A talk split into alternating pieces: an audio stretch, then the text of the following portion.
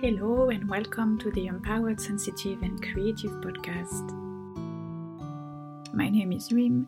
I'm an artist, a certified life coach, and an NLP practitioner, and the creator of the Empowered Sensitive and Creative Retreats.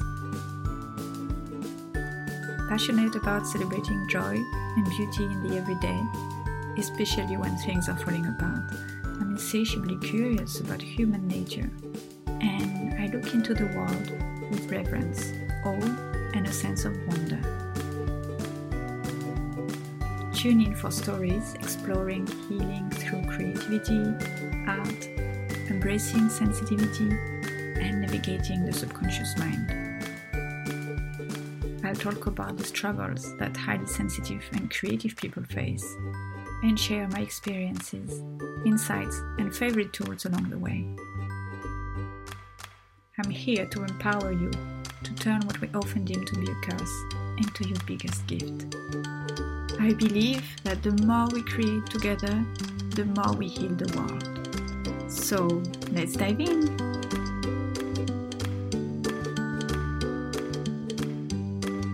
Hello, and welcome to another episode of the Empowered Sensitive and Creative podcast.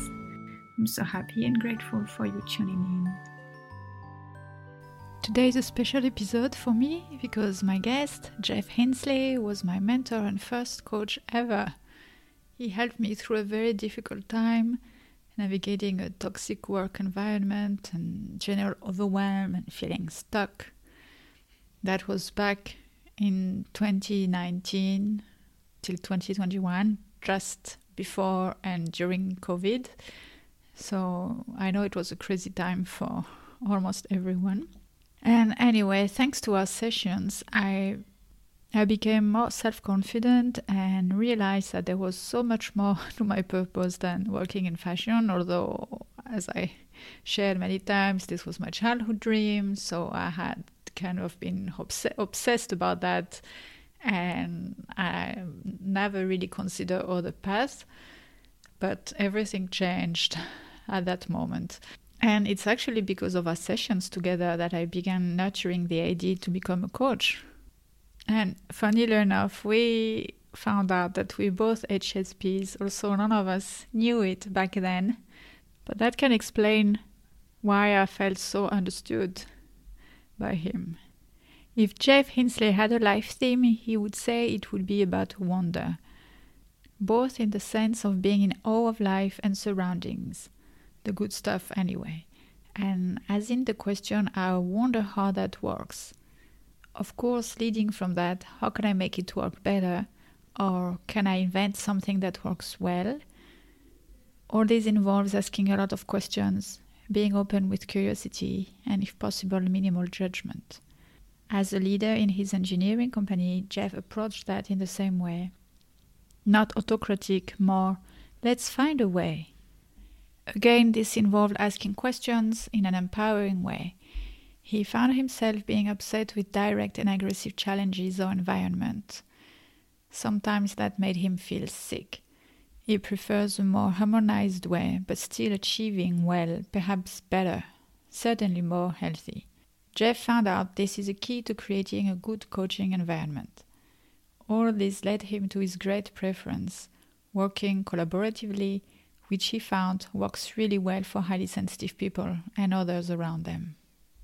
So I really think that you will resonate with this. I definitely do.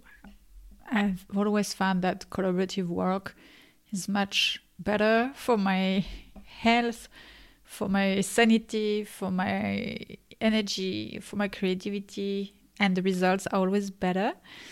So, in this episode, we talk more about this topic and also about something that I find very, very interesting and really important for creative people. it's this uh, energy, this balance, balancing feminine and masculine energy, which is so important in order to really nurture our creativity and make it glow and flow and expands around us in a very in a positive and constructive way. Without further ado, let's dive in. Hey, Geoff. I'm so happy to have you in the podcast. Welcome. Thank you, Rim. Hi. It's great to see you.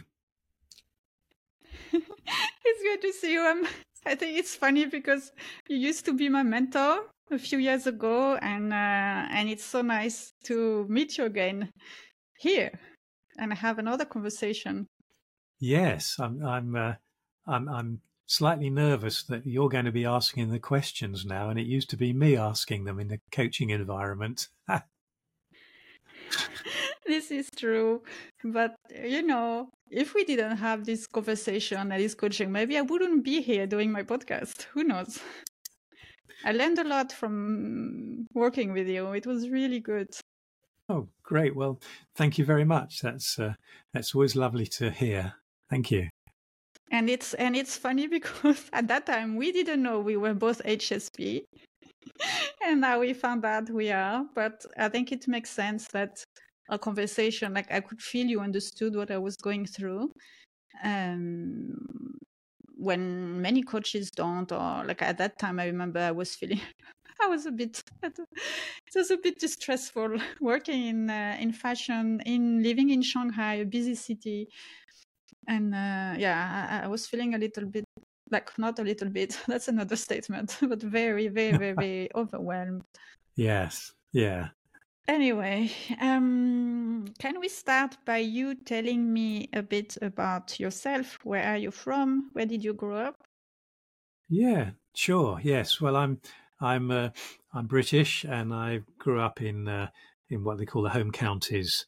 Um, I was, I, was, I was actually spent the first five years of my life in uh, in the in the southern south of England, um, in a little sort of a village school that I remember and loved, and then I got wrenched out of that into more of a sort of London or North North London environment, um, where I, I, spent the rest of my childhood and teenage years, um, and so I've, I've, I've lived pretty much in England all the time, apart from five months or so a few years ago in a jungle in Costa Rica. But that's a, that's another story.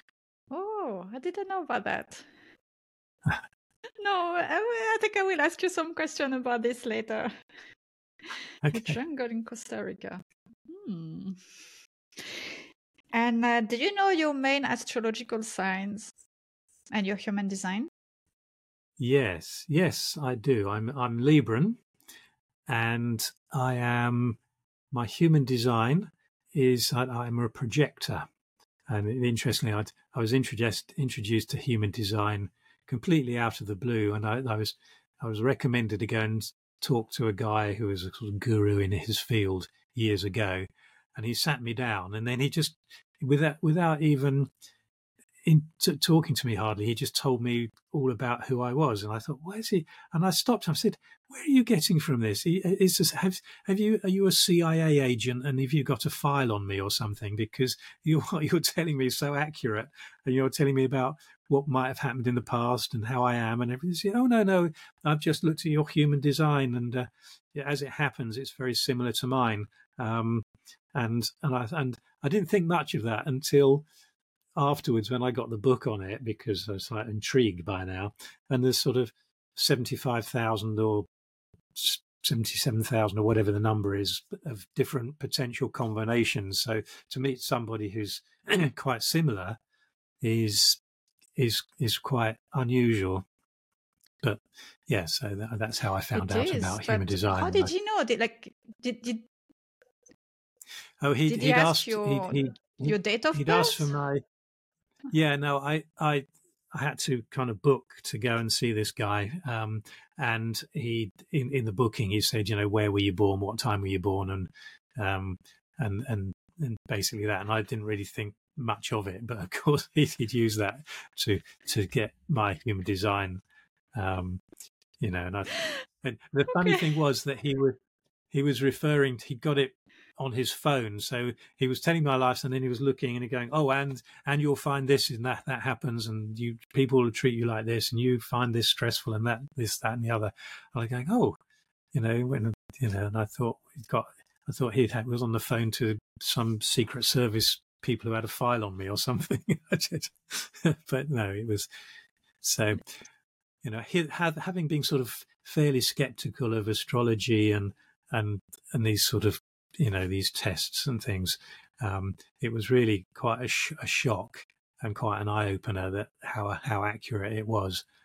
Um, so that's why I got the book and read about it. Are you less skeptical now? Uh, yes, and I, I mean, I've I've kind of always known all my life that there's there's something something going on behind the scenes, and whether you call that God or or divine intervention or or whatever it is. I mean, I wouldn't say I was particularly religious, but um, you know, I have a sense that there's there's some weird stuff going on that we just don't know about, and uh, so that might be just part of whatever that is. Mm. Yes, definitely. I agree. I think actually all these modalities, human design, astrology, or other things, they are just like different languages to explain or to yeah to explain the same things. Yeah, and uh, some people relate to some modalities or some languages more than others. It depends of the the way they think and like to understand things. Yeah. Yes i think that's right. Although um, so far i haven't been sort of i see some people who are kind of just focus their entire lives on it having discovered it. Um, and i'm i don't think i'm i don't think i've got the attention span to really do that Although having said that, I've I've put a lot of attention mm. onto a leadership model I've been co-developing, but we'll maybe talk a bit more about that later. Yes, yes, we will. Yes, but about the, the, the human design thing and the fact that you're a projector, I was just telling you before that it makes total sense uh, because I'm a generator, and uh, supposedly projectors are great guides for generators. They because generators have this life force energy uh, which is great, and it, it can can benefit others around them as well. Uh, but sometimes they do benefit from the guidance of the projector. The projector is the one who can see a little bit more, like a bit further away, and can guide the generator's energy. So it's a great combination. Yes, yeah, and um, and and and I see generators who or people I now know to be generators who are who have got tons of energy and great focus and drive and and they they blast through and they get things done and you know they they create podcasts for example. And uh, and then I, I, and I think oh I wish I could do all that you know and uh, and then or you know there's a mystery of how they do it. Um, but you're quite right. Is is that when I sit down and talk to them and listen to them we come up with all sorts of other there's some other energy that that, that comes out, and uh, you know, I find that uh, sometimes, whereas I I might not create it, we might have created a new concept together by, you know, by, by bouncing ideas off each other, and, or, or whatever happens. Hmm.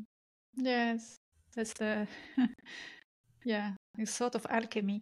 But tell me you could you could also you could definitely have a podcast. You don't need to do i mean there's not there's not one way to have a podcast. I know many projectors who have a podcast. Well yes i mean maybe it maybe it was just a uh, you know a random example but um yeah i mean maybe i will one day.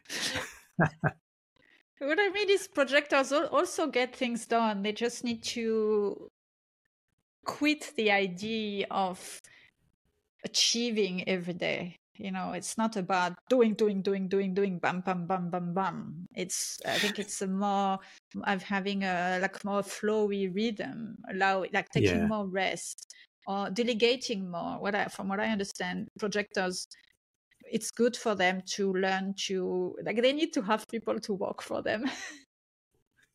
Absolutely yes that would I be the best and then you you would be there as the guide telling oh you could do it a bit more like this. I think this could be more interesting like that. And then the other then you can have some generators doing it for you. Yes. Well i i did run a small engineering company years ago with you know we had four or five of us in it. And and kind of I, I, that you know in hindsight that was my style. I mean you know, I've worked for people who are sorry, do this, do this, do this, and no, um, much, much more of a, I think, a kind of collaborative, um, you know, and it's it's got to be fun as well, and you know, sometimes I think we can lose lose the element of fun if you're um, and hence some of the creative edge if you if it's really push push push. I mean, equally you can go too far the other way and not get anything done at all. But but yeah. Oh. Yeah, it's interesting. I read an article uh, a few weeks ago by Dr. Elaine Aron, the, the doctor who coined the term highly sensitive people, and she she was saying that she noted that highly sensitive people tend to be naturally uh, collaborative. They they love it. Like they they they they really thrive. Like their goal is to how can I, I don't remember the term that she used, but it was all about um, being happy when everybody find their own happiness or contentment or satisfaction from the interaction. It's not me, they are not at all in the mode of me against you. It's uh, me with you, you with me together. Uh, we will achieve yeah. more. We can. So it's like a natural instinct for the the, the highly sensitive person. I, th- I, think that's absolutely right. Yes, I, looking back over my my career, um, I think the all, all, the best highlights are for me when I worked in a collaboration um, and all the worst moments were when, you know, those um, being expected to create and deliver something entirely for somebody else's benefit, and that other person was not going to be at all thankful or, um, you know, or, or in some cases even, you know, you want to pay the bill. But you know, it's that. But the, you know, the, working with these the guys and and with clients who I really enjoyed working with, you know, on a completely collaborative basis. Um, absolutely, you know, absolutely great. We we create way way more successfully than we we we could have imagined in many cases. Totally. And also, you know, those atmosphere at work when it's one colleague against the other, there's this kind of competition and uh, it's like, oh, I'm not sharing, it's my idea. Yeah, uh, yeah. It, it I, feels I, really I, stressful. I, remember. Counterproductive. Yeah, I, remember way back, and I remember the moment when um, guy who I didn't know very well uh, had had some sort of chat in an office, um, and I guess I was maybe nineteen, something like that and working in a, in a big factory and and uh, and I met this guy in this office and he said, "Oh yeah, um, you know my policy is about I have to get them before they get me." And I said, "What what do you mean by that?" He said, "Well, you know I I, I know that they're just going to um, try and try and get me or or take credit for something that I did or put me down or, or you know make me wrong in some way. So my I, I, make sure that I do to that to them first. I thought, well, that, that's a very, you know, that's just going to cause, you know, kind of a complete negative feedback loop somehow. And yeah, actually, we do see, uh, you know, we'd see people who who kind of just do that. Um, you know, and I've, I've not. I don't think that's productive and I, and I, just I, and I remember it, you know, very clearly and feeling very, wow, you know, why would you do that, you know? Um, and then of course you start looking around, and then you and the problem is that I think once that starts, you know, you you you end up everyone end up ends up being defensive and and also on the offensive as well. So you've got this these extremes of behavior that are not conducive to either creativity or or happiness generally. Unless of course you get derived yeah, some sort then, of uh, perverted, some sort of perverted pleasure out of out out out of out of being unhappy. Yes and then we in a larger scale we get wars. Yeah yeah so I'm I'm I'm very very pro harmony and harmonious working environments and harmonious and and honest and truthful relationships and yeah that's what I'd like to aspire that's your to. Libran side Ah. That's also yeah. your Libran side speaking. Libra like harmony, they don't like conflicts, do they? Yes. Yeah, and I suppose the other thing I remember about realizing that somebody once said, um, "Oh, you're the Libra, and yes, you're the scales, so you're always in balance." And I thought, mm, no, mostly scales are compl- just all right. They're always moving. There's always a there's always a, a swing from one to another. It, you know, you very rarely see a, a scale that's completely stationary. You know, not those sort of balanced ones anyway unless it's, unless you put a lot of effort into getting exactly the right weight. Um, so I think Libra. That's what I was gonna say. I was gonna say this idea of uh, always being in balance does imply like just when you said that I, I was feeling stressed. I felt like this this uh, notion of having to control the balance so that it stays always like this. And it feels like it's like it's trying to control the outcome and and kind of being very rigid which is weird because life is not like how can you because you can't be always in balance because life is a bit crazy sometimes yeah. so it's even if you try you try you try then it will be like this and then what do you do so you have to keep running like it seems it seems not unnatural that's what i mean to always yeah. be in balance. It, it, it, that, it feels right. like lack of trust and um, yeah. Yeah, and and actually, what what what I realised with that was that oh well, I'm never going to be in balance. So actually, it's better to go with the the gentle flow of the you know the, this this sort of you know sometimes it's like this sometimes like that and and i think that um, obviously if it gets extreme then that's upsetting but you know, just to be in a, a more accepting um, environment, you know, and that, that, I can think that with the engineering work I used to do, with, we came up to a, a problem or something went wrong, and really that it, lots of, I mean, things go wrong more in engineering than they go right. It's just that when they get to the market, they've usually gone, you know, been been made right mostly, um, and uh, so you, it's kind of it's like instead of really panicking and going absolutely crazy and mad and starting blaming people for idiot mistakes or whatever, um, then you know you just go, okay, all right, well let's see if we can find a better way, and then you do, usually. Yeah, there's a big similarity with creativity. It is creative. It's having a creative mindset or like a like an experimentalist mindset. Yeah, yeah, I, I, think there's the um, the you. I, I'm convinced you can't force creativity. You know, it's like um, it's um, like I think people who write books. You know, I don't th- hardly think anybody's met a deadline. Um, you know, you hear all these authors talking about, well, I was, you know, three days before my deadline and I'd only got half of it done and all that sort of thing. Okay, there's there's a stimulation there, but you it's you it's um it, it the um what am I trying to say? That it's I think it's harder to be creative if you're forced.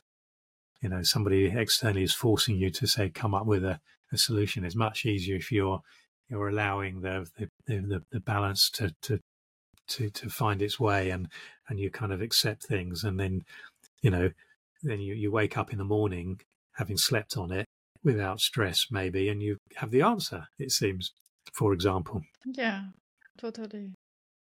I agree.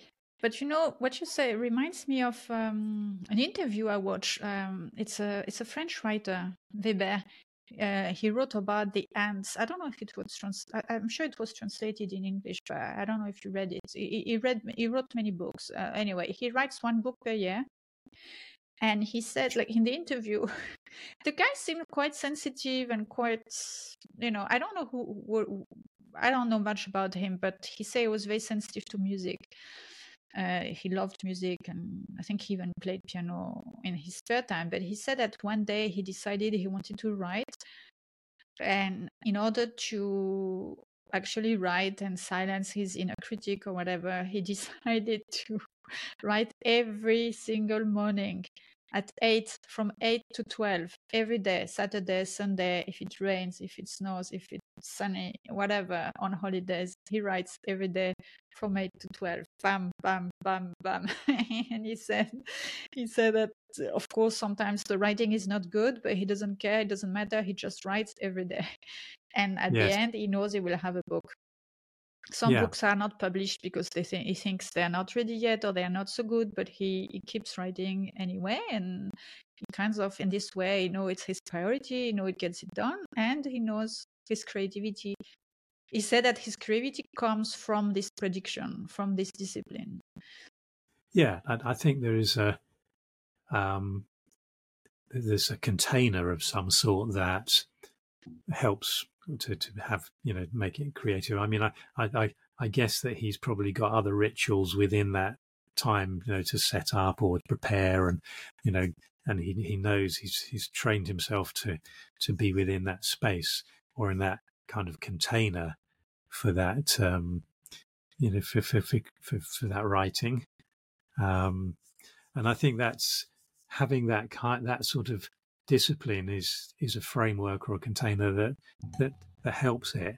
But I think you you know, as I said before, if you if it's a forced thing, um, then that becomes uh, you know that's a, I think that's a can be a bit of a problem. Exactly, and that's the, I was gonna say for me, like you know, a part of me admires his discipline and his willpower and his dedication. I'm like, oh, wow, it's it's that simple. So you just dedicate to it. You just say, okay, you commit to it and you just do it. And then everything will come from that. I think maybe.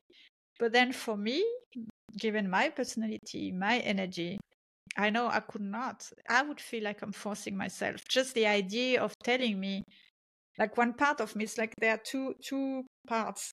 One part would say, "Oh, Reem, wouldn't it be amazing you know, discipline, self sacrifice, commitment to the art, the creativity. You would get so many things done. And then the other part was would be like, okay, okay, well, if you think that's what I should do. But then, of course, then when the moment arrives, I'm like, I don't want to do like today. I don't want to write. Maybe today I want to play, or maybe today I want to paint, or maybe even I love I love painting and drawing. It's part of my work, but I don't want to do it every day if I decide, if I, if a part of me has decided you must do it every day, then the other part is like, well, uh, I don't want. I don't yes. want anymore. I, I would play, I would draw, I would paint, I would write whenever I want to. Don't tell me what I have to do.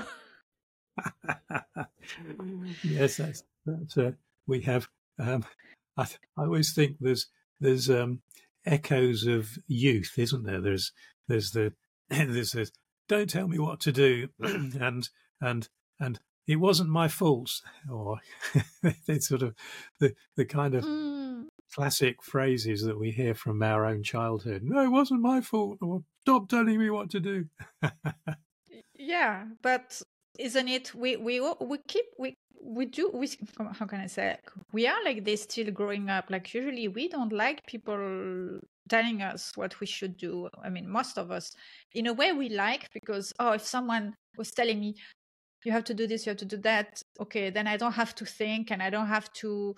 In a way, it feels like we are being shouldered or helped or guided. So, okay, tell me what I have to do and I will do it.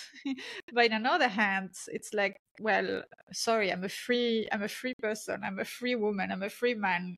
I do what I want. So, yeah, yeah it's and part I, of human nature.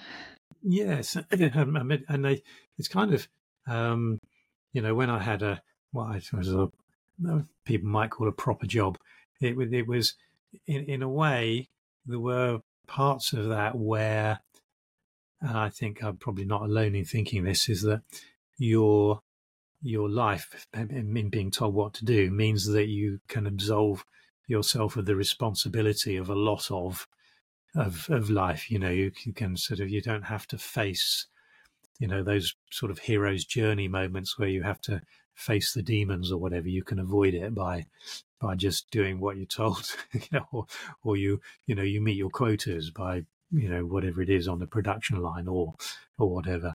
So it's a way of uh, avoiding. Yeah. And then when you when you find yourself not having a job or a you know some structure, um, then that becomes you know for some people that's absolutely wonderful because they can you know create huge either businesses or works of art or you know something in the community or whatever um, and, and, others um, you know we can very easily just get completely lost um, and, and, really don't have any any um, you know it can be quite depressing i think and i think in some mm-hmm. way although I've spent most of my life has been working on my own or in small groups for my in my own sort of enterprise um, uh, you know i still think with without a structure of some sort, I can get you know quite uh, quite depressed, and so depression has been a kind of theme that's gone on and off in my life as well.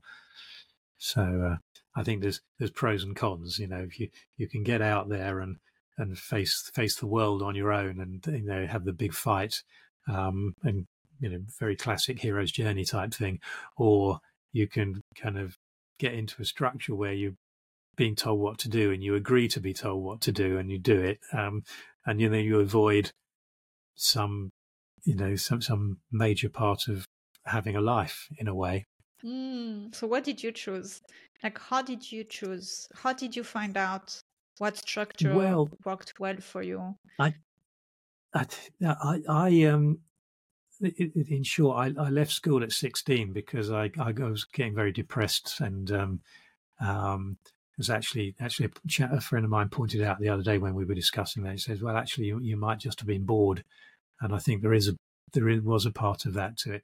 So I got I went and did an apprenticeship in in an engineering factory, uh, which was actually very good, but I did so that took four years, and then that, when I was by the time I was twenty, I was working in a in an office with some quite you know very interesting work to do, but there were 60 people in this office and there were two two and a half thousand people in the in the in the vicinity in the company.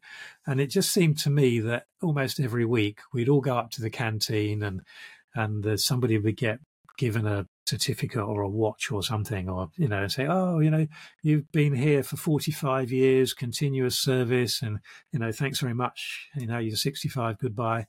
And uh, and it struck me at the age of 20 do i you know, do I actually want to be here for 45 years um, and then be given a handshake and a, you know, you know, thank you very much, goodbye at the end of it? You know, what what's that about? Um, and you know, typically the there's in the hero's journey there's that call to adventure where you think, gosh, there's got to be more to life than this. And although you know I was quite well paid, I'd got some potentially potentially a future there, although actually the company was wound up kind of 10 years later or whatever. Um, and so I would have, I would have never have done 45 years there. And who knows what would have happened.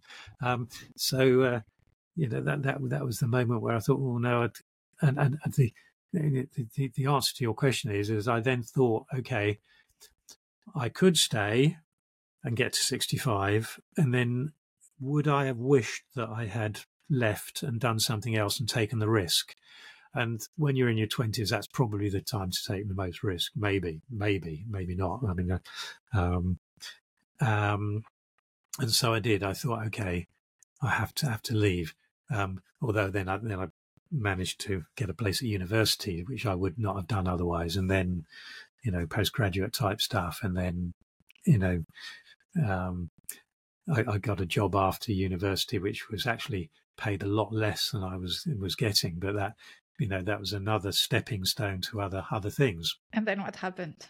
Oh, and then what happened is um, I I I um, I as part of this the job that I had, which was um, I was an assistant to the sales manager of a packaging machinery company, and uh, he sent me off to a, a, a client who um, who uh, really, you know, he, he was actually, this client was the marketing director of a, a, multinational and he wanted a machine to go as part of a huge turnkey project they were creating for making a factory. Um, and I talked to him about this little tiny machine that, and and he seemed to be actually more interested in me than the machinery in in a way of you know what's your career? What are you going to be doing? What you know what do you want to aspire to do? And um and then um uh, he then he said oh we we also need some some guidance on the packaging material for this and I said well we don't you know we're a machinery company we don't although I know the people that you know how to do this. And he said, "Oh well, why don't why don't you um, you know you've always you've said you you know you want to sort of run your own business at some point just to see what it's like. Why don't why don't you see if you can cre- create a, a quotation for this?" So I went back to my boss and I said, "Look, you know this guy's saying you know." Um, he wants packaging material. You know, you interested in doing that, or I'll do it kind of you know, as as a, th- a, thing that I'll do. And he said, no, no, you, we're not interested in that. You do that. So I, I did that, and that, and he he actually gave me you know multiple orders. So that actually allowed me to leave and and start my own thing. And then I, I'd always wanted to be a consultant. You know, I thought, oh, this is because I I part of my job at the aircraft f- uh, component factory was solving being an investigator and solving problems and I, I was attracted to that that that way of being. Um, you know, like, oh, how does that work? And interestingly, my MBTI is ISTP, which is an intuit sense. I was gonna just, I was just going to ask you about your MBTI. well, the, the, when when, I, when my, exactly my friend when you said investigator, an, I thought. Yeah, yeah. Well, we're psychic. You see, I told you there's something going on that we don't know about anyway, but but what she said was, "Oh, you're you're uh, uh, a, a ISTP," and I said, "What does that mean?" She said, "Well, it, the technical part is you're a intuit, a sensor, a thinker, a perceiver, whatever. But actually, I I think ISTP says I see the problem." And I went, "Oh." That means ah. a lot more to me ah. than, than, than all these other fancy words because that's what I'm attracted to. I see a problem, and I, am like a moth to a flame. You know, sort of the engineering problems. How does that supposed to work? You know, um, and and I I love that, and I was very, I think, looking back, very successful in figuring out what was going wrong and how to fix it, and then getting it fixed. So it worked worked better. And I remember years later working for a. I did about eighteen months for a an automotive component company who was not far from where I lived. And they had a particular bottleneck in a production line of these small components. And the, the, uh, I, I, I, my, my boss said, well, can you, would you like to have a look at that sometime? It wasn't, hey, you've got to solve this by Friday. It was have a look. So of course that was from my, my, my, um, human design. That was perfect because that was the invitation you know, I'd, I'd respond to being invited. And, you know, hence I'm, I'm on this very call because it was an invitation, um, you know. And uh, so, anyway, the, I, I, looked at this situation and the problem, solved the problem, and we sort of put it in on the Sunday, and on the Monday morning, it all went live on production. Now, with production things, it's amazing because you have to be absolutely right because the moment they break down, you lose production and you never get that time back. And it's just pure cost. And the accountants hate it and the management people hate it and everything. So, anyway, the I, I came into the office Monday morning, blah, blah, blah, blah. And they've been working the shift since 6 a.m. or something. And the, one of the more belligerent guys, who was a, one of the sort of shift managers, came storming into the office and said, Who made that who did that modification that's on the end of the line here with the robot and the, the, the guides and all the rest of it? And I went, oh, Harrison, well, well, I did. And he said, he said, it's fantastic. It's great. It hasn't jammed up once in three hours. And that's like, it's great. We're all going to get our bonuses. And so that was really, that was really quite hilarious and funny. But it was it was also a great accolade that I felt really I felt really um, I, I, I don't think I could have had a better accolade. I thought I thought it was really really nice to have it like that, you know, because it's one thing for your boss going, "Oh yeah, did it, it work? Really nice. Yeah, okay, all right, fine, good, next," you know. so I, I did like that, and I thought that was amusing. Yeah, it's very gratifying to to be seen and validated by other people we work with when we fix something, yeah. when we do something good, it's uh, it's always a great thing. Yes, yeah, it, it is, and it, it's. Um, I think we um, uh, later on when I, I, I worked with um, some very senior women um, and coaching them, and one of the things that came up was that you can get to a certain level, and maybe this is any level, but for them, they got to a certain level very high up in the country, and there was nobody there that could appreciate the quality and the effort of their work. So they never got any appreciation. They never got any love never got any. Um, all right, they had a huge bonus maybe, or you know, colossal salary, but they were unhappy, and and and sometimes felt under under attack even because you know the only time that anything you know if something went wrong people would go oh you know whoa you know you did that you were wrong or whatever. But you never got any praise and accolade or encouragement for being right.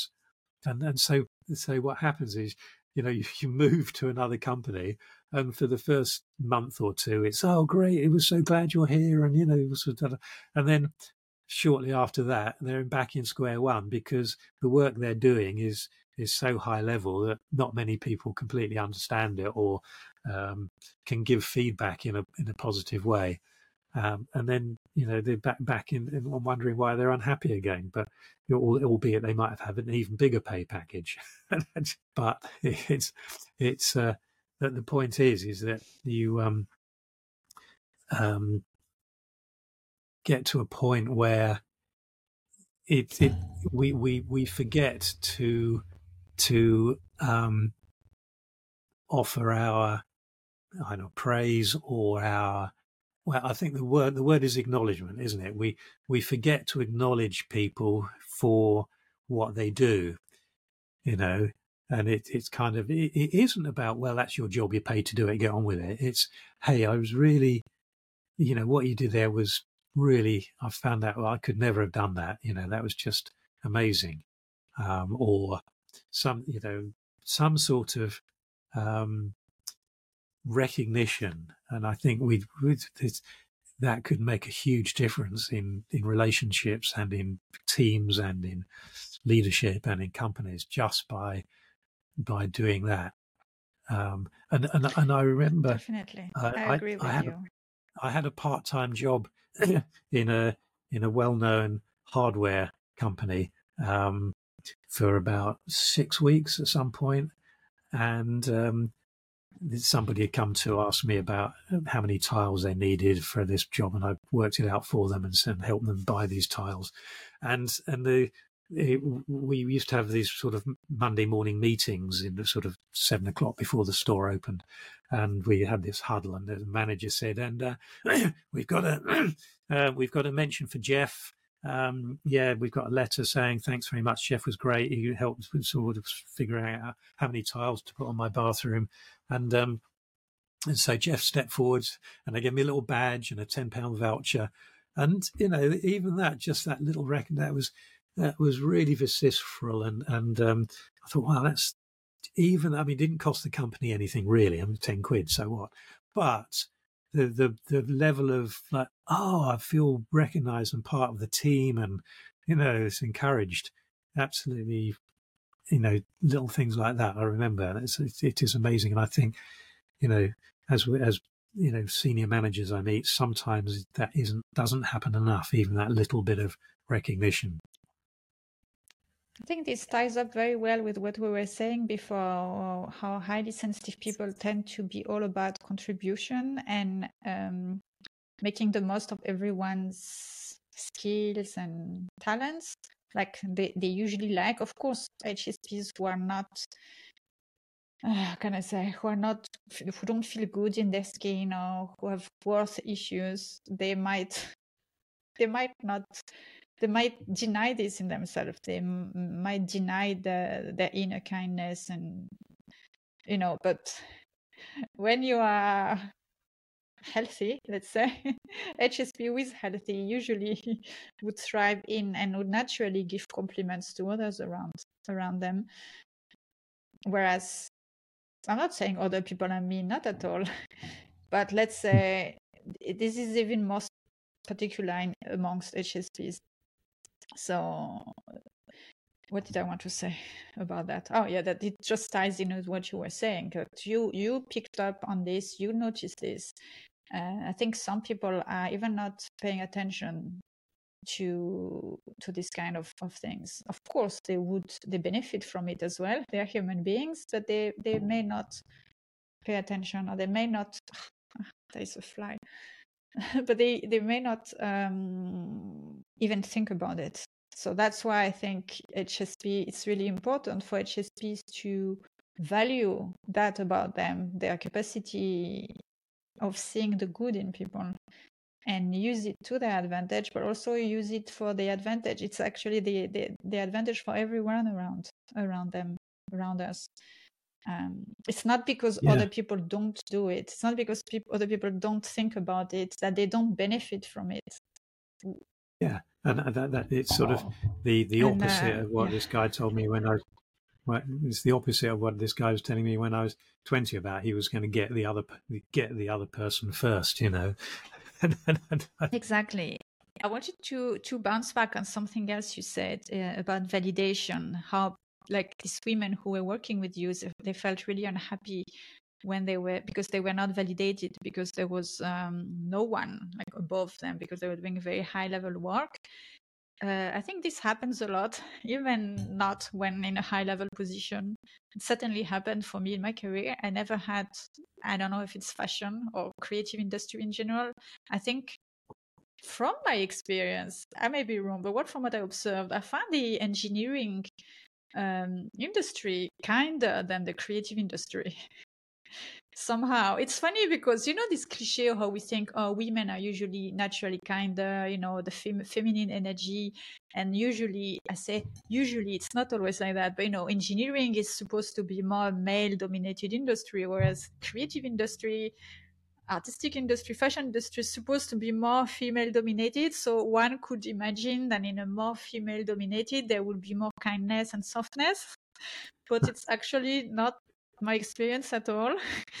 I found it's uh, people are very tough and and, um, and very not generous at all with with compliments at all. It's uh, each for their own. You have to do your you, you have to do your thing. You have to work really hard.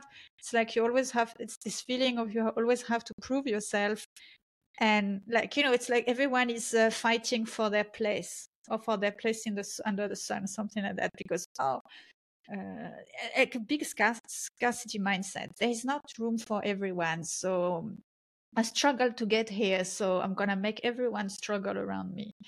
Yeah, it's yeah. It's a kind of. Uh, well, it's it's a sort of vicious competition born out of um, jealousy and fear, or combinations of those. I think. Yeah. So, yeah, and it's yes, not an inflated I, I would, ego as well.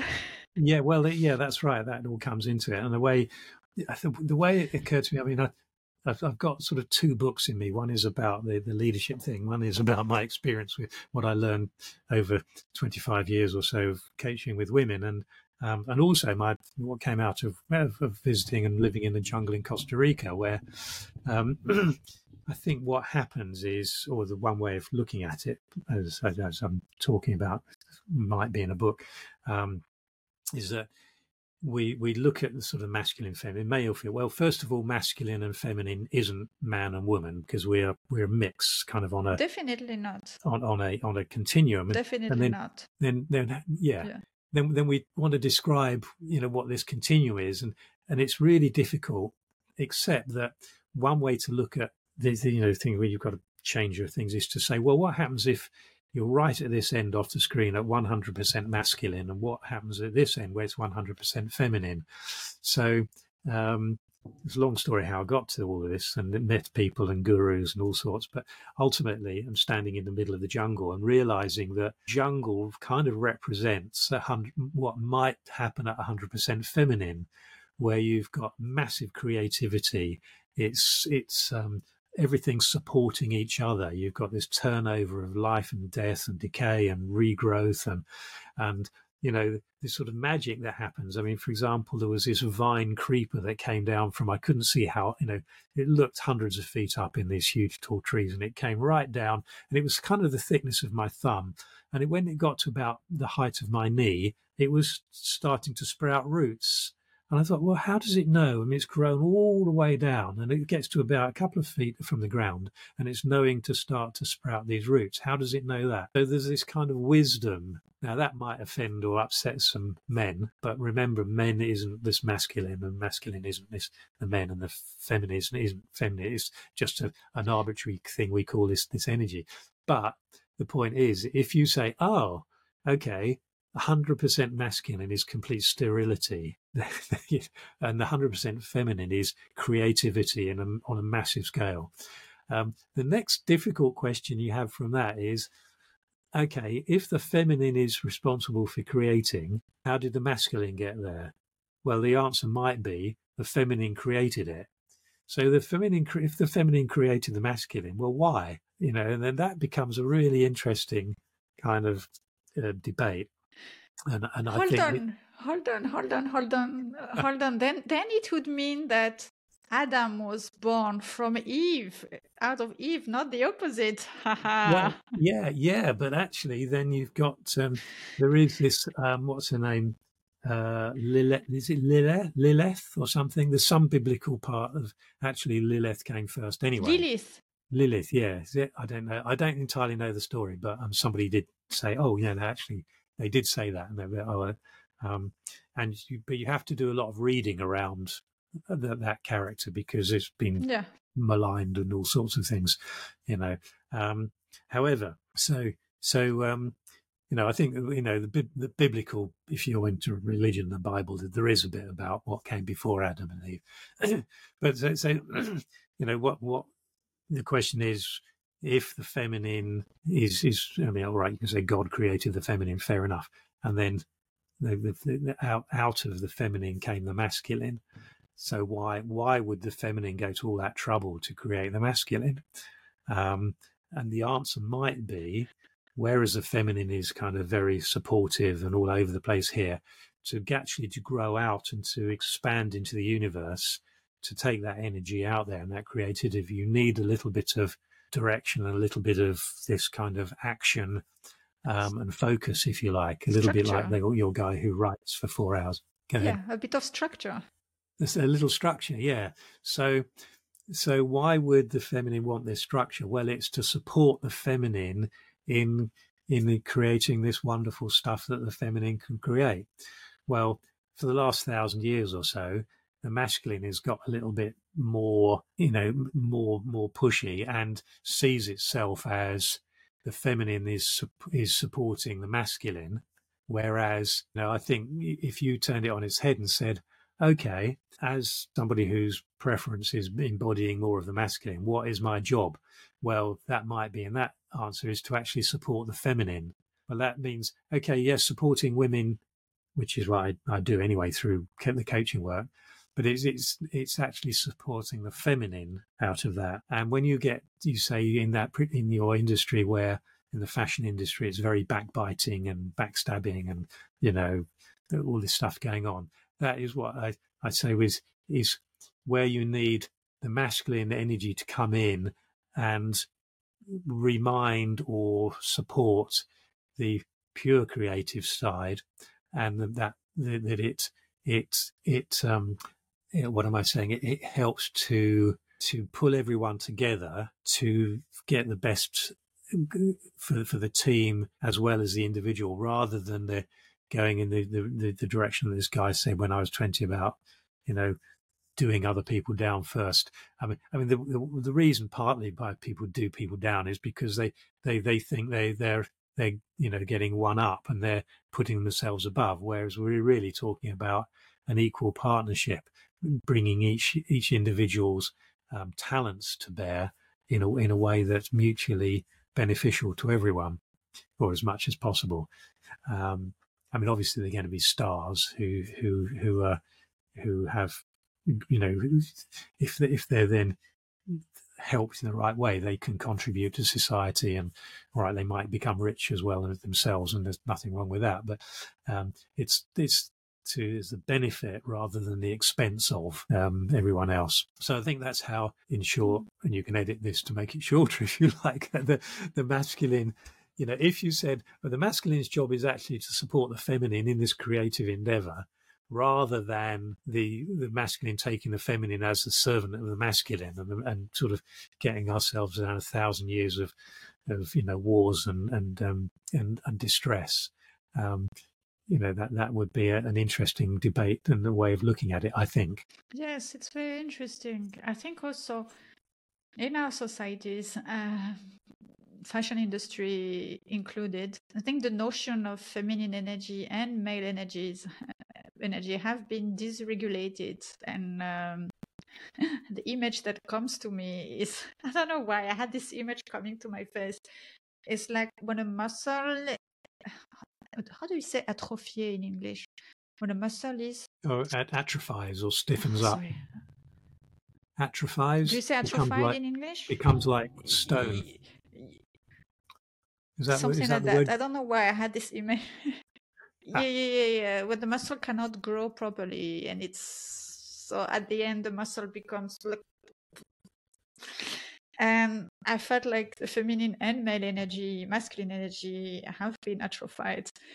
And because we don't really know anymore, like we're supposed to win, like women are be, women and men are out of touch with their feminine side. Yeah. But also kind of out of touch with their, their male side, but the, the healthy version, because like I think like for, for same as way as for any energy, it's like a spectrum. So as you said, the jungle, the two fast, like there's the extreme masculine and the extreme feminine.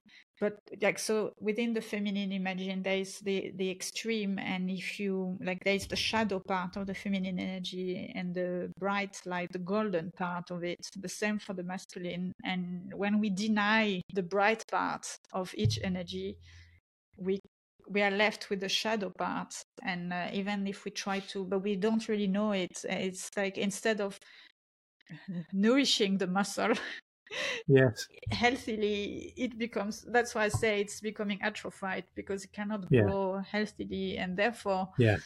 everything is out of whack and that's right. Yeah. I mean I, I, I yeah. it's it's like as i say if you if you if the feminine tries to to become very masculine, the end result is sterility and everything just dies. Um, but I think you can imagine this this line, and as if you know, there's a sort of sweet spot somewhere in the middle that, that everything works nicely and you get a, balance. Well, um, you know, or when you need to be, have a bit more action, you move a bit more to the masculine. You need a bit more creative, you move a bit more to the feminine, in or, or whatever metric you use. But if you push the feminine too too far forward and make them. Um, and I think this is what happens when you know we're, we're, we're, making women into managers or into bosses, and they're expected to work in a very masculine way. What happens is they they, they sort of you know the, the, the they can never reach the, the, masculine end, and they wouldn't want to, but they they're they're sort of pushed off and into into a into an abyss, and I think that's why um, you know, we, we hear oh, women bosses get, get referred to very in derogatory terms for doing exactly the same thing that a man would do, and he'd be called some sort of, you know, really tough guy. Um, and, and, you know, it just seems to be, well, that was the same, the same action, but the woman gets called something derogatory and the man gets, oh, he was a tough guy, you know, well, you know, there's, there's, so what we're saying is, is a slightly different way of a woman to be assertive and confident and get things done. There's a slightly different way of doing it to what the, the sort of the tough guy man would be. And anyway, when we really look at what the tough guy is, he, he's really just a scared kid, you know. it's, uh, that's true. That's yeah. true. But you know, that being said, we are highly sensitive people here, so I think we're not that impressed with tough guys. Well, exactly. It, it's, it's, not a, way of. Uh, I'm not saying HSP are feminine, no, not at all. But no. somehow the sensitivity trait relates more to the feminine energy. Yeah, I'd say um, so. And I, what I'm saying is, is there's, so there's a huge this, power in that. Yeah. You know, there's a huge power in that, and um, it, it, it's it's if we knew how to leverage it or to work with it, um, I think you know there's well, as I say, you've got you've got a the the next kind of logical step from this this argument I have is that if we get too masculine, we carry on masculine, then basically the whole world is going to become a, a, a nuclear wasteland. It's going to be sterile. Would destroy the whole thing. So, I think the the feminine power needs to come back into the fore, um, and and with with the you know the sensitive the sensitivity that's required with that as well. Um, and you know, I think that's going to that's save the world. You know, or or more more more accurately, those the sensitives that can embody and leverage the feminine wisdom um, in a way that that yeah. suddenly people go, oh, okay, yeah, that's that that's right, you know. You know, you know, Elaine Aron, this uh, this um, doctor I talked to you about, the one who coined the term HSP. She argues in her books and her work. She said that why the highly sensitive uh, person trait evolved in our species. Uh, actually, it's not only human beings who have highly sensitive people. It's also like she, there was a study about monkeys, for example, like what I mean is other animals also have yeah. HSP, yeah, who yeah. have a more sensitive nervous system. So there is a reason why. Uh, it's because uh, humans or anim- like animals need like they need this part of the population that is more into taking risks without thinking too much like brave one kind of bravery because uh, there are different styles but you know we're more into the action mode. I go and blah, i do kind of the male energy. And but then there is uh, we need those people who are a bit more on the side who are more observant who pay who are more compassionate who pay attention to details who are more in touch with their intuition who who will be like the sacred advisors she said like in, in ancient times there would be the king and the warriors, and then there would be the sacred advisor. And She said the sacred advisor is the HSP, is the highly sensitive person. Yes. Uh, kind of like the, the, the mage, or the wizard energy, who is a bit more, you know, who is very brave, but in a different way, yeah. in a more so, less obvious way. Let's say it's more subtle. Yeah. Uh, and they, so that would be the role of the HSP that needs to lead uh, the king and the warriors into safer safer zones and yeah. to highlight danger like, like hey you didn't pay attention to this but you know if you're doing if you keep doing this way it's going to burn down or it's going it's going to explode yeah. careful pay attention yeah. to this and this and that men i think it's this feminine energy also so it could be i find like in the big scale, it could be that we need more HSP sh- showing up, speaking well, up, more women as well, for sure. but yeah, also, I mean, what I mean is also within an individual, if if everyone is more in touch with the feminine side, feminine energy, or the sensitivity, let's say sensitivity, even so, then things will get much better. Yeah, yeah, and I, I think it, it becomes I think with the more masculine the energy, the more it, it, might, you might say, well, it's more impactful, um, but it's I think it's also short term. So, you know, so this, you might say, well, I'm going to get this result and I'm going to drive it through and I'm going to do it and then I'm going to get my accolade. Thank you very much.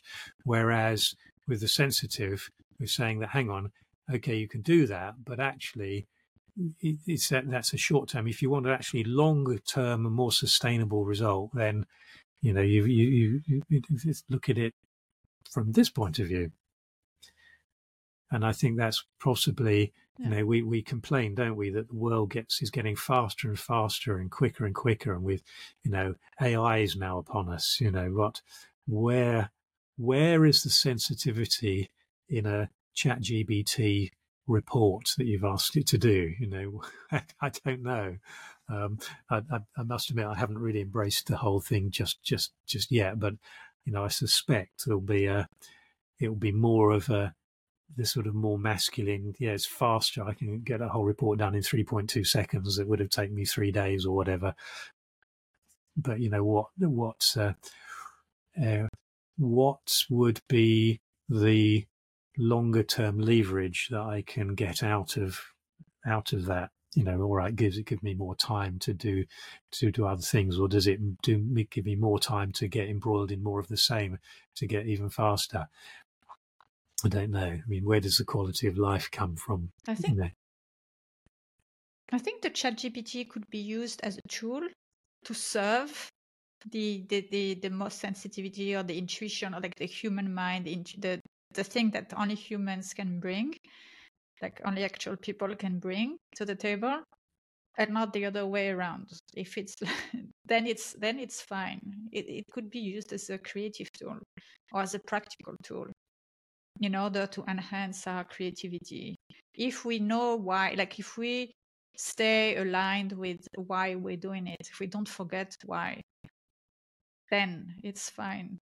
So I think even with that, we need to balance out the, the feminine and masculine energy. Yes. Yeah. Yeah, exactly. And and I think the point is also to be about uh, be aware of that kind of continuum and when you're looking at things, say, okay, what, where, where is that coming from? That action is it is it a pandemonium of uncontrolled massive creativity, or is it this you know very very direct you know high energy thing at the far end, which could you know could that is that is that going to serve the, the, the feminine, or is it going to get get more into sterility? Um, you know, where you know, uh, so it's just useful looking at things through different lenses, I think. It is. And it's interesting, like this notion of sterility and uh, jungle. Sometimes, like personally, I think I'm I'm quite creative, but I'm also very chaotic in my mind when I'm not paying attention. Uh, I think this is something I've uh, found in many amongst many HSPs because we do have a tendency to overthinking, to have a lot of ideas. As we discussed before, like uh, before recording, we say we both have this um, uh, notion of ideas growing like branch of a trees. It's not linear thinking, and it in a way it's exciting and it's great because whoo, there's an abundance of ideas, of inspiration, of possibilities. But it can also lead to an overgrown jungle and jung- the jungle when it's too overgrown it can destroy. And it can become so chaotic within that actually we don't have the energy all the time or the space to give life to those ideas. Yeah. and at the end we're not creating anything. It becomes a big mess. That's right. And it's like exactly. And that, this, this uh, and and we become overwhelmed. And every system gets overwhelmed and yeah. then we're like shut down. Well and that's what i'm that's my point about that's when the masculine energy the slightly more directive comes in. So that it says okay well you you know you and that's why my argument is is the masculine was created by the feminine to help with exactly that situation where your creativity is just becoming you know just overwhelming. You say okay all right okay great it's good but actually then to grow that out you know further out into into the world and and, and apply it or or to be to be able to cope with it or just you know go to the next level of creation whatever it is you need to have created that system or that that structure which is much more in the masculine energy to get out of that. But um and that's so i think you kind of argued my point for me. Thank you. That's exactly this. I totally agree with you. I think it's really important uh, and since we are sensitive and creative people we do struggle with that particularly yeah. struggle with that within yeah. ourselves not only yes. in the collective yeah there's there's um from from working with with women in you know uh, well all sorts but in senior places and, and in business as well it it occurred to me that there was a particular communication that, that the feminine could make and the one that the masculine would make. So the masculine might be, you know, in this sort of get things done, So you could imagine it being more commanding and say, okay, we've got to do this. You know, let's let's let's organise and let's do it. Um, whereas the what I found was with with women that I coached, if they then if they went and said, um, "How could I support you to do do do what's required?" Um, which is a different energy. So um, and, and, in fact, one of my clients, well, several of my clients use this to great effect. Or somebody got a, a, huge pay rise, helping her boss by going and saying, "How can I support you?" Um, and another woman actually completely busted her sales target by using that approach with her her customers. Um, so, whereas the traditional business structure is a kind of a pyramid that way, and you've got the managing director, and then you've got layers underneath, and there's command and control. If you invert that, and I'm not the first person to invert this particular kind of triangle, then you've got a supportive thing. So the, the managing director is worth his or her money because he's supporting the whole enterprise. And this is where coaching comes in as well as a sort of prop because it's, you know, it might be a bit wobbly. Um, but the question is then is how can I support you? And then they say, how can I support you? And then how can I support you? And then you get to the front line of the people who are dealing with customers. And if they've got their masculine hat on, it's, hey, buy this, you know, and this is a great, you know, the, the benefits of this and the cost is that, and your payback is so and so, blah, blah, blah, blah, blah, blah. But if you then say, hey, how can I support you? Where do you need to be supportive? And some of it, it can be as much as, well, I need to look good. Who do you need to look good to? I need to look good to my wife, my boss, my, you know, my peers, whatever it is. Okay. How can, how do we do that? And so my, my, my clients, my sales clients conversation was really about how, you know, what do you need to look good to? I need to look good to my boss. How do we do that? So she was doing that. And as a consequence, and making sure she delivered on, on helping them look good. And so she actually got massive, massive number of more orders because she she could do that. But the other thing is, is if you're a corporate and you've got this structure now, which is fairly easy to put in, um, and it's obviously how can I support you? But I'm not being a doormat, so I'm not doing your work for you. But I'll make sure that you know what what what you need is in place. Um, and you know, yeah, how do you get to you know what do you need to feel good and look good? Um, but when you take that to the, the, sort of outside world, then you say that to your suppliers. You know, what do you need? Now, I know that the automotive industry, from having worked in it, is completely the opposite of that. It's really, they treat their suppliers as, you know, they have to perform, they have to do this. Have, you know, it's really very masculine, very masculine. Um, but it's, you know, what do, what do you need? So you, you get your suppliers, then you get the, the, the community. You can, you can go out into the community and the environment and say, well, what do you need? And then, so you get your CSR, your corporate social responsibility as a natural.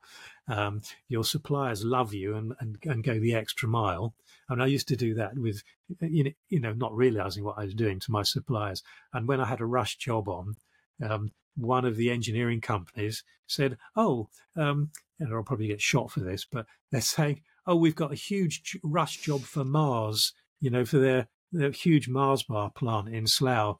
But um, actually, you know, you're a tiny company, but because you pay us on time and and we really enjoy working with you because we you come in and you talk about what we want and everything and we, you know interested in us we'll we'll actually put their work off to one side and we'll do yours well hmm. you know so it kind of does pay um, uh, so, so yes. what I'm saying is embodying that feminine way right through a company, and just by looking at it in a sort of upside down way, you end up getting, you know, serving. And and when I I I um I presented this to an exec at a huge aircraft company once, and I said, um, what's really interesting here is this big cloud of money at the top and it's like a rain cloud. And when when you're serving everybody like this, the rain cloud of money falls into your company, and, and they love that bit.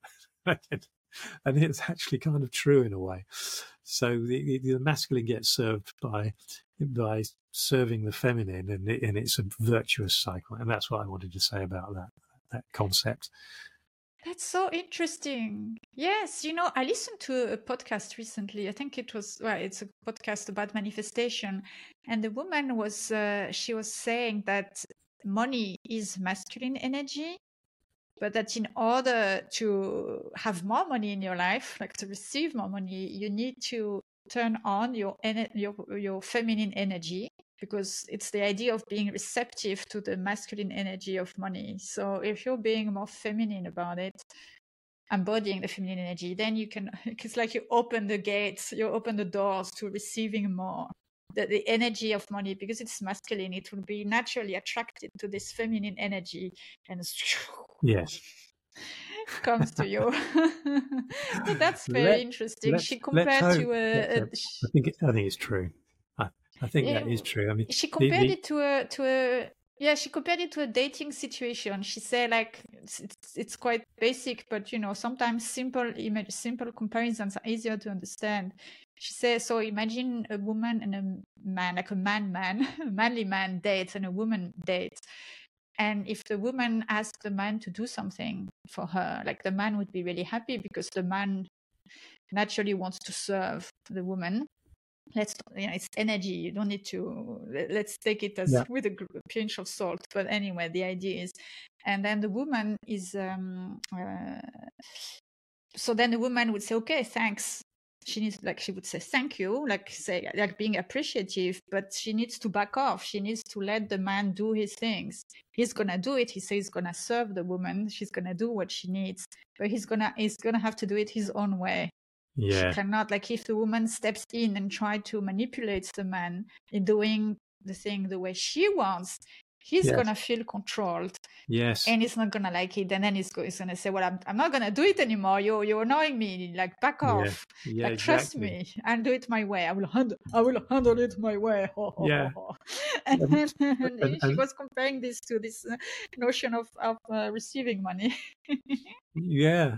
Well, that's right, and and and you know, in, in that in that particular example, you know, if, if that if that was to carry on, then you know the the ultimate result of that relationship would be sterility, and you know wouldn't exist anymore.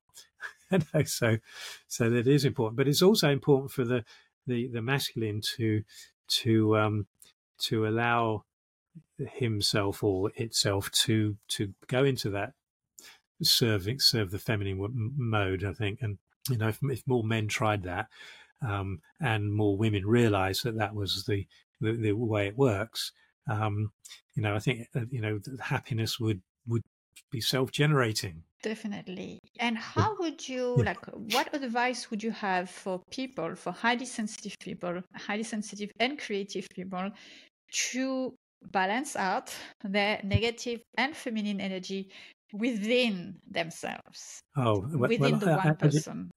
I, well, I, I, think that with, with, with the majority of things start off at a baseline of awareness, and um, in a way that leads us neatly into the IDKN leadership model, which we maybe talk about another time now. But the point is, you, you first is awareness, and you are wearing oh, awareness, have an awareness of your reaction and you know your emotional response. And then it's a question of you know when, when we do an IDKN show you how to get out of reaction which we call the mud uh, into into into an area of response which is actually much more measured and controlled and and planned and and you know reasoned. Um, it's not easy and there's a huge amount of hero's journey in that as well. Um, but if you don't you will go into reaction you'll try and resolve the tension of that emotion that you're experiencing, whether it's fear or um, anger or or a sort of depression thing or cyclical. You'll resolve that, and then you'll create another moment fairly quickly, or or not, but you will create another moment where you get into reaction again, and then another one, and another one. So you're you're permanently in reaction, and you we say in our model of the IDKN um, that you're in the in the mud. But then pretty soon, if you keep on trying to resolve these things out of reaction, you get into a swamp. You know, the mud becomes a swamp, and we have an, ac- an acronym for that, which is SWAMP, swamp, which stands for stuck with a massive problem. and, getting out of that is a lot harder. So, um, that that's a sort of neat segue into uh, perhaps what might I'd be delighted to to talk to you about that another time. Definitely love to have a conversation about the I don't know-ness yes model. I think it's very interesting and very relatable for many sensitive people. Yes, so can you give an example, some example of how you personally balance out the masculine energy and the feminine energy within?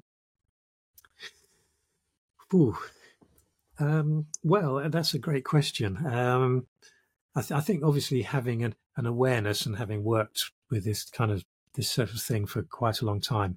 Um, but we, we, I mean, I think we, the first thing is to accept who we are anyway. We might be naturally very masculine, we might be naturally very feminine, and, and trying to bend that, you know, into to others others' will or is is is, is maybe a mistake. Much better to to find some way of of um, leveraging our own um, talents. Um, but I, I did catch myself the other day. I'd, we we we we um we, we have a local a, an amenity where we're tip where we can you know dump you know household goods or whatever that was no longer required. So um, you have to book to go down there. And in our particular local one they're very good and they keep it clean but there's a couple of guys there who seem to be very officious. Um, and I drove the car down there and I, was in a bit of a hurry um, but and I drew up and reversed into a parking spot. Now, beside me, there was a big truck and a trailer, which was taking up kind of one and a half spaces. So I moved over into part of the the half that wasn't being used, thinking, "Oh, I'll you leave room for someone else." But they there, there were sort of yellow lines down marking rough areas of bays in which you can put your car. So my wheels were just over the edge of this yellow line. Now I jumped out of the car in a bit of a rush, and this operative there came up and said, "No, sorry, sir, sir, sir, would you would you move your car into the bay properly?" And I thought, well, my instant, I found my, myself straight away in reaction, thinking, well, hang on, I'm in a hurry. It's completely pointless. There's no need, you know, I'm not, I'm actually making more room for somebody else. I mean, you know, I kind of thought about this and now you're making me wrong. And it, and I actually felt myself, and I, I don't naturally get angry, I don't think. I mean, maybe I do, but it's not expressed. And I was about to express my my feelings about that because I thought it was a waste of time. You know, it's just being petty, pedantic, officious, bullying. It's all those things which I hate. And and I felt my, you know, I can feel it now, like tension, chest tensing, and uh, you know. So and then I caught myself, and I thought, huh, you know that that's all that's going to do is we're just going to get into an argument. We're going to get shouty, and then you know, if we didn't stop and back down, we get into a fight, and then there'd be, then we'd all go to court, and then we'll go to prison, and it was just like completely, it would just blow up, you know. And this is in you know how wars start ultimately, um, and then so I thought, okay.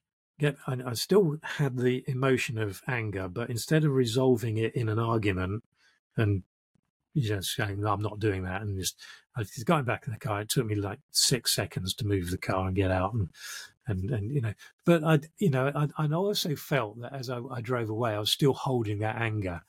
Um, and it took a while to, to, but I, and I know the point was I was realizing and noticing that at the same time.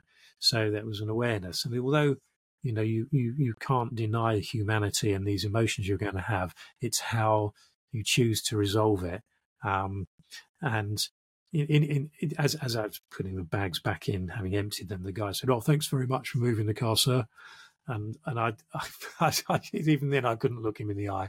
You know, I could have been magnanimous and saying that's quite all right, but actually there probably wasn't a need to do it in the first place, maybe. But I, you know, my my other go we, we all have our go-to methods of dealing with things and and my tendency go to is to go aloof which means to to leave the situation you know because being sensitive probably can't handle the you know the potential angst of getting into a big energetic argument you know it's just like it's not worth my investment in my energy to do that. Um, so you know you go away the cost of it is of course you carry that with you you know through the day or from how long. So i drove up this this this lane. Luckily it's about a mile long where there's no traffic and i just stopped. And and then i just breathe you know went into a breathing just, just uh, okay just calm down. Just breathe it out and let it go.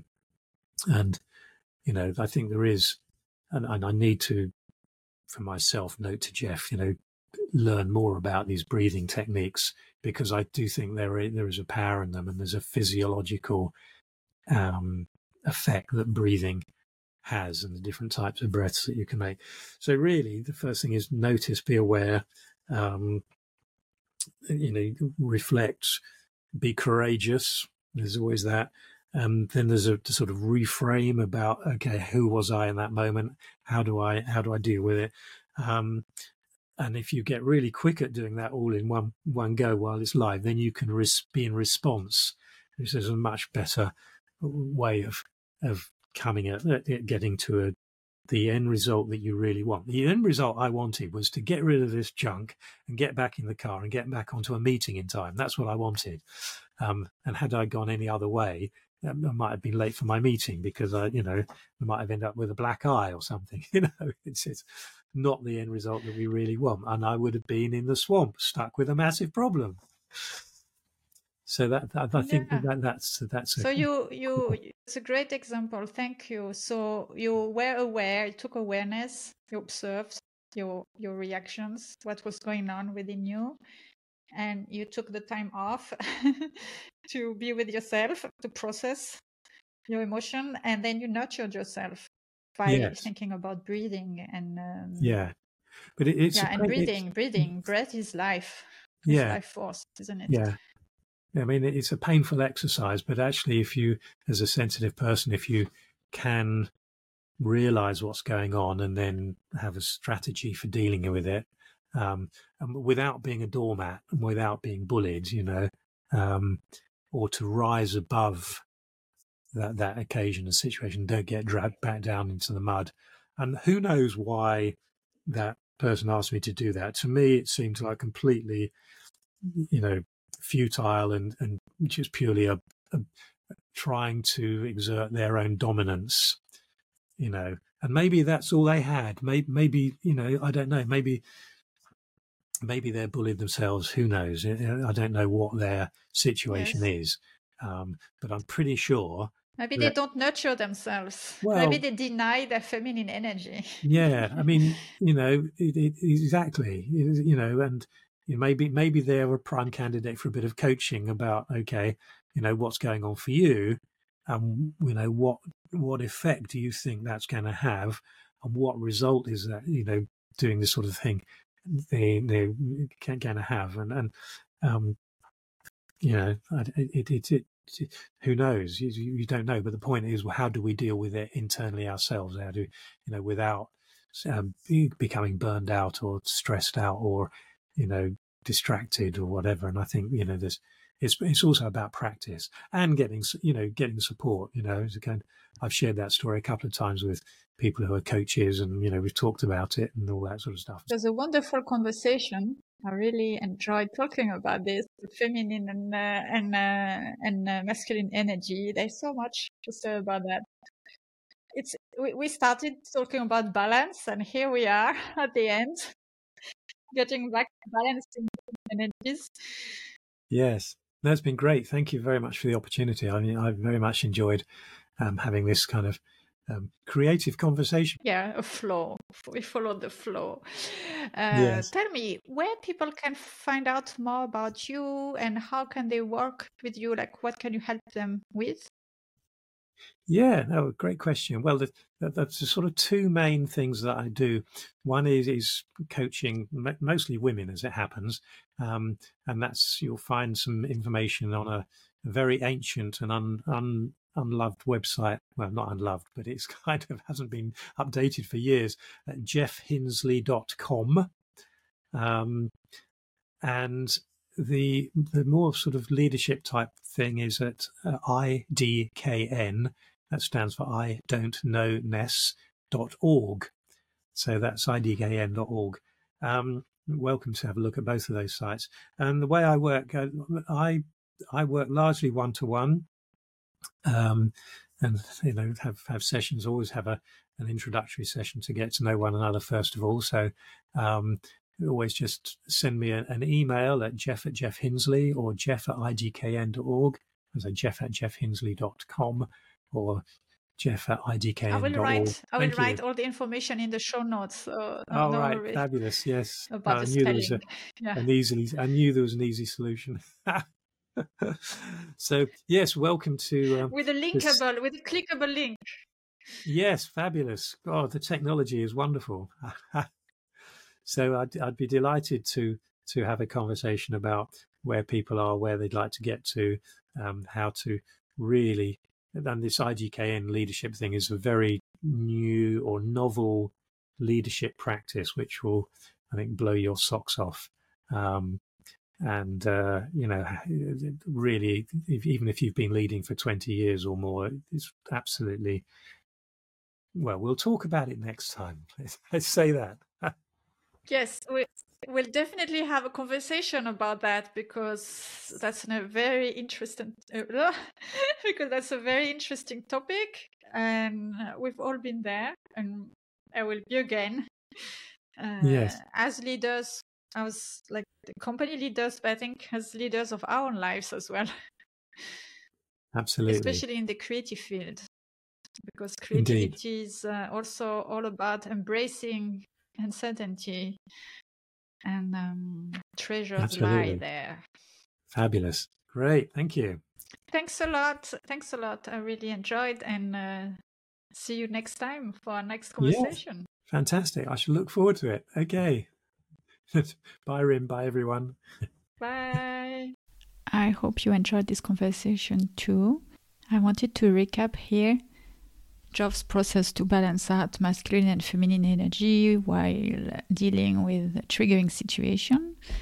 So here it goes. Step one awareness and self observation. Be courageous. Step two taking time off to be with yourself and your emotions. This will require this will require courage as well if you are not used to take time for yourself and to tune in. Then, step three is nurture yourself. Step four is breathe slowly and deeply.